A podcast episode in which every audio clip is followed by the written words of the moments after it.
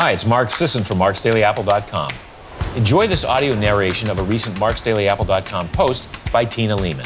Subscribe to this podcast channel so you don't miss anything from the blog and read my daily posts on living awesome and much more at marksdailyapple.com.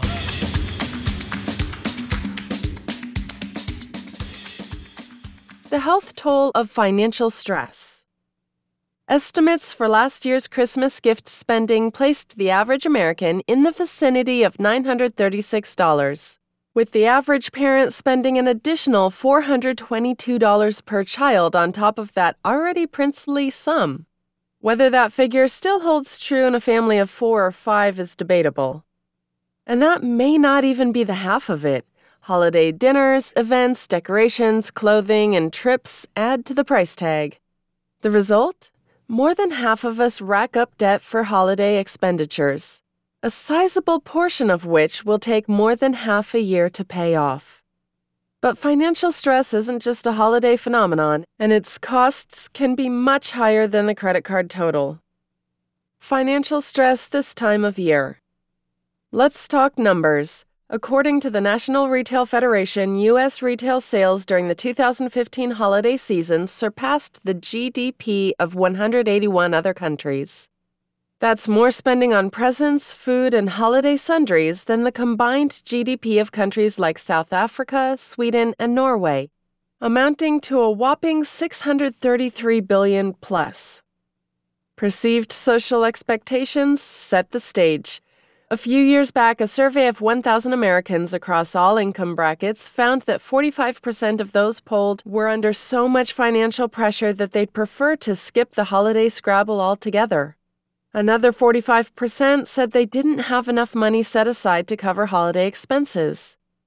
It gets worse. While 41% of people are unable to survive more than two weeks without a paycheck, 59% of people are carrying debt into the new year.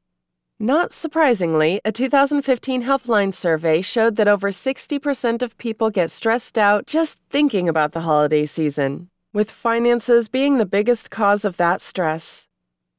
The health costs. Even within the primal community, there's a tendency to focus on tangible sources of stress inflammatory foods, toxic compounds in our living environment, etc. Yet financial woes crop up again and again as one of the most pervasive forms of stress. In fact, it sinks its claws deep into mind and body. A 2008 study found that college students with a debt of $1,000 or more were at significantly higher risk of obesity, excess TV viewing, infrequent breakfast consumption, fast food consumption, binge drinking, substance abuse, and lack of exercise. In another study, financial strain held a particularly strong association with heavy drinking and smoking among elderly men. Further research indicates that smokers with financial stress are less likely to quit, less likely to succeed if they do try, and more likely to relapse. Presumably, it's something of a vicious cycle, with smoking leading to financial strain, which in turn promotes more smoking. Stress can send us into a cul de sac of bad habits. Over time, these stress justified bad habits are likely to create their own slew of health problems, the most common of which is weight gain. In a study involving 1,355 U.S. men and women, increasing levels of psychosocial stress in the form of difficulty paying bills was associated with a higher propensity for weight gain. The mechanisms behind this are well understood, with higher levels of stress leading to the development of palatable food motivation and engagement in overeating to offset the negative emotional effects of stress. This higher energy intake, coupled with a reduction in physical activity, stimulates visceral fat accumulation. The rest is history. Perhaps most famously, higher levels of stress, both acute and chronic, have been associated with impaired cardiovascular health and life threatening complications. Research shows that work related stress, which often goes hand in hand with financial stress, can increase a person's risk of a first coronary heart disease CHD event. Among existing CHD patients, long term stress can increase the risk of repeat CHD events and mortality.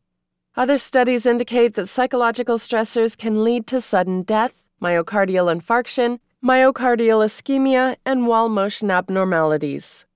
But that's just the tip of the iceberg. In the brain, stress undermines well being by releasing corticosteroid hormones that control neuronal and network responses tied to behavioral adaptation. In acutely stressful scenarios, this process is beneficial to our survival, heightening awareness and honing reflexes. But over the long term, such as is the case in chronic financial strain, these corticosteroid binary control mechanisms can erode mental health and promote brain disease. In the early days, this detrimental effect of stress on the brain can manifest in impaired cognitive function. For example, male rats exposed to 21 days of restraint stress exhibited both reduced visual and spatial memory, while chronic unpredictable stress can drastically alter the behavior of rats and promote a rapid shift toward habitual tendencies. The mechanisms by which humans respond to stress aren't all that different. Then there's sleep. Even among the elderly, financial stress appears to be a key contributor to poor sleep, with ongoing financial strain correlated with difficulty falling asleep, difficulty staying asleep, and impaired sleep efficiency. Another study involving a wider range of sleep subjects found that financial strain was associated with decreased sleep quality and lower sleep efficiency. And if you're not sleeping well, you're probably not aging well. Researchers postulate that chronic psychological stress is significantly associated with higher oxidative stress, lower telomerase activity, and shorter telomere length, which are known determinants of cell senescence and longevity. In other words, financial stress leads to oxidative stress, which undermines the health and longevity of your cells, making you age faster. Then there's all the digestive issues that come with chronic stress. In animal models, stress has been shown to promote the development of gastric ulcers, altered gastrointestinal motility and ion secretion, and increased intestinal permeability. Stress also teams up with other pathogenic factors in the GI tract, including H. pylori and NSAIDs, to encourage gastrointestinal disease. Indeed, the type of stress induced by financial strain has been associated with almost all of the most common chronic digestive diseases, including functional gastrointestinal disorders, inflammatory bowel disease, and gastroesophageal reflux disease. And to round things out nicely, why not pair that stress induced digestive disorder with a nice serving of periodontal disease? Final thoughts sidestepping the financial circus. Short of packing the car and whisking the kids away from all civilization, there are plenty of steps we can take to keep budgetary sanity. First, ditch debt. With the deceptive ease of credit cards, it's all too easy to blindly spend and worry about the consequences later. No rocket science here, of course, but we can all benefit from figuring what we can afford to buy without borrowing this month and to stick to that amount. Smart online shopping, thrift store bargains, Secret Santa exchange, or a one gift per family member policy can ensure present spending doesn't break the bank. For the holiday meal, consider taking a drive to the farm gate to purchase your turkey and ham and save a considerable sum.